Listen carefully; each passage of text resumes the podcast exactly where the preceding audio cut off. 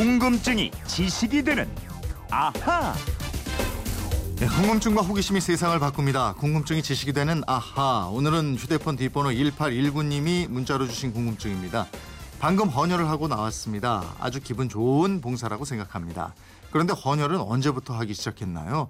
헌혈한 피는 어떻게 사용되는지 이것도 궁금합니다. 이러셨는데 예, 궁금증 해결에 꼭 필요한 우리 몸의 혈액 같은 김초롱 아나운서 알아보겠습니다. 어서 오세요. 네, 안녕하세요. 김초롱 씨는 예. 피, 혈액 이러면 어떤 느낌이 들어요? 아, 저보고 또 혈액 같다고 하시니까 건강하게 유지해야 되고 그 우리 몸에 없어서는 안 돼. 굉장히 중요한 존재죠. 그렇죠. 우리 건강으로 보면 굉장히 중요한데 피, 예, 혈액 예. 이렇게 하면 이제 드라큘라 생각난다 이런 분도 있고 말이죠. 그런 거 생각하는 분들도 계시고 예. 연말 맞아서 따뜻한 뭐 체온 이런 거 그렇죠. 생각하는 그런 거 분들도 생각해 주시면 더. 좋고. 예, 예. 질문하신 청취자가 생명을 살리는 헌혈 봉사하셨다 이랬는데 이 헌혈이 우리나라에서는 언제부터 시작됐나요? 예, 헌혈과 수혈은요, 1950년 한국 전쟁이 터진 이후 미군이 우리나라에 들어왔을 때 시작됐습니다. 그때부터 우리나라 의사들도 수혈을 배워서 피가 부족한 환자들을 살릴 수 있게 됐습니다. 음, 처음에는 이 헌혈자를 구하기가 쉽지 않았을 것 같은데요. 그렇죠. 초창기에는 굉장히 어려웠다고 합니다. 그래서 돈을 주고 혈액을 제공하는 사람을 구할 수밖에 없었는데요. 야. 이른바 매혈입니다. 음. 돈을 받고 피를 파는 대부분 가난한 사람들이 매혈을 했고요. 또 일부에서는 혈액을 보약으로 알고 있던 부자들에게 개인적으로 피를 어. 파는 일도 있었다고 합니다. 그래요? 예. 그때는 이제 먹고 살기 위해서 피를 팔 정도로 아주 어려운 시절이었는데 지금처럼 좋은 마음으로 헌혈을 하기 시작한 거 이건 언제부터예요? 예, 헌혈이 시작된 건 1971년입니다.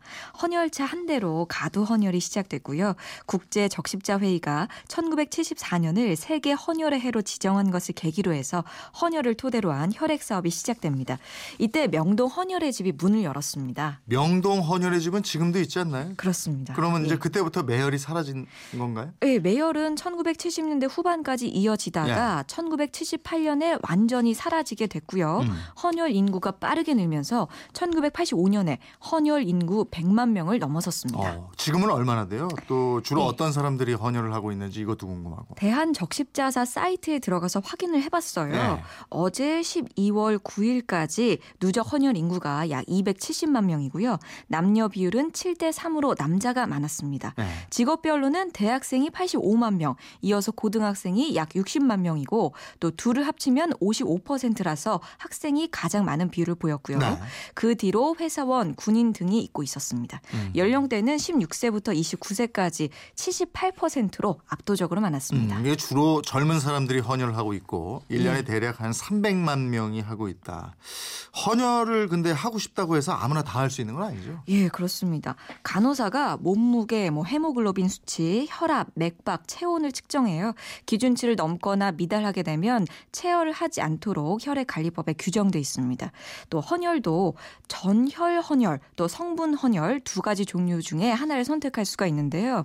그날 필요한 혈액 수요량에 따라서 간호사가 특정 헌혈 종류를 권장하기도 합니다. 전혈 헌혈, 예. 성분 헌혈. 이게 뭐예요? 이 말이 좀 달라요? 어려운 것 네. 같은데요. 전혈 헌혈은 혈액의 모든 성분, 즉 백- 적혈구, 백혈구, 혈장, 혈소판을 체열하는 거고요. 이 체열량은 320ml, 400ml 두 종류가 있습니다. 400ml의 전혈 헌혈은 이거는 남녀 몸무게 모두가 50kg 이상이 되어야 하고요. 네. 반면에 성분 헌혈은 혈소판 성분, 혈장 성분, 혈소판, 혈장 성분 이렇게 해당 성분만 체열을 하는 거고 나머지 성분은 헌혈자 몸으로 다시 돌려보내는 헌혈입니다. 네. 그렇게 헌혈한 혈액 이게 어떤 과정을 거치게 됩니까? 일단 혈액 검사를 해서 안전하다고 판정된 혈액은 성분 제재별로 냉장 또는 냉동 보관을 하다가 병원에서 혈액을 요청하면 보내줍니다. 병원에서는 수혈을 하기 전에 부작용을 막기 위해서 수혈자와 헌혈자 혈액의 교차 실험을 또 하게 됩니다. 네. 지금이야 뭐 이렇게 안전하게 수혈을 하지만 그동안 시행착오 같은 것도 많았을 것 같아요. 예, 많았습니다. 피를 이용한 치료 방법이 고대 로마 시대부터 시작이 됐는데요. 네. 당시 귀족들은 젊은 검 염투사의 피를 마시면 회춘한다고 믿고 피를 마시기도 했고요. 아.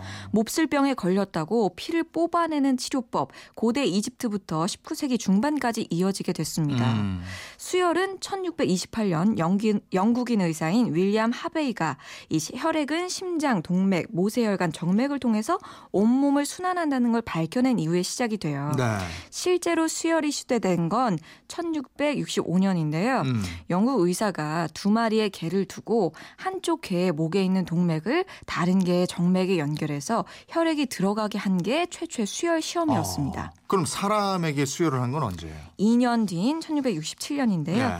루이 14세의 주치의였던 장 데니스가 원인 모를 열병을 앓고 있던 15세 소년에게 음. 어린 양의 피를 수혈해요. 이게 인류 최초의 수혈이었습니다. 네. 근데 치료를 받던 환자가 사망하니까 이 보수적이었던 파리 의사회가 수혈 금지령을 공포하고요. 이 가톨릭 교황이 수혈 금지 칙령을 내려서 결국 이후에 150년 동안 수혈이 이뤄지지 않았습니다. 아, 천, 아, 150년 동안. 근데 어떻게 다시 수혈하게 됐어요? 1812년 영국의 산부인과 의사인 제임스 브런델이 위암으로 죽어가던 환자에게 사람의 혈액 약 400cc를 수혈했는데요. 이게 성공했습니다. 아. 사상 최초로 사람의 혈액을 사용한 수혈이 성공하니까 이후에 여러 의사들이 사람 대 사람 간 수혈을 했고요. 네. 이상하게도 근데 어떤 사람은 성공하고 어떤 사람은 부작용이 나타나고 심지어 죽기까지 했습니다. 네. 아, 그럼 그때까지는 사람마다 혈액형이 다 다르다 이걸 몰랐군요. 네, 맞습니다.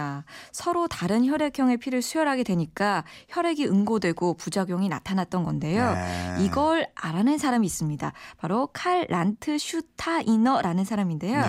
이 1900년에 란트 슈타이너가 혈액에 서로 다른 세 가지 동종 응집소가 존재한다는 사실을 발견하게 돼요. 음. 1901년 마침내 혈액형을 A형, B형, C형 이 세 가지로 분류를 했고 네. 또 C형은 나중에 O형으로 이름을 고쳤습니다. 음, 음. 또네 번째 혈액형 A, B형 있죠? 이듬해 그의 제자들이 발견을 해냅니다. 네. 또 란트 슈타이너는 이 업적으로 1930년에 노벨상을 수상하게 됐습니다. 그렇군요. 그분 덕분으로 헌혈을 하고 수혈을 하면서 많은 목숨을 또 살리게 됐는데 예.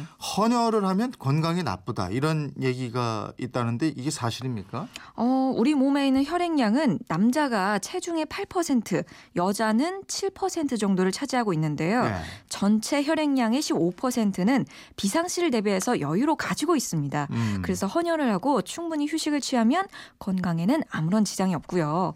헌혈하고 하루 이틀 정도면 일상생활에 전혀 지장이 없게 혈액 순환이 완벽하게 회복이 됩니다. 어, 이몇 분이 또 올려주셨네요. 4776님인데 제 친구는 살이 많이 쪄서 헌혈한 적이 있다고 하던데 헌혈을 하면 살이 빠지나요? 어, 아니에요. 전혀 그렇지 않다고 합니다. 전혀 상관이 없습니다. 저희 제작진이 바로 알아봤어요. 예, 전혀 예. 그렇지 않습니다. 어 이분 대단한 분 계시네요. 7410님인데요. 예. 저는 헌혈을 많이 해서 훈장을 받았습니다. 그래가지고 야, 야, 이 포장증을 훈장하고 같이 사진 찍어서 올려주셨어요. 멋진데요. 야, 정원식 국무총리 때인가 본데. 이거 얼마나 많이 해야 예. 훈장을 받으셨을까요? 대한 예. 적십자사 해서 어, 포장증을 올려주셨습니다.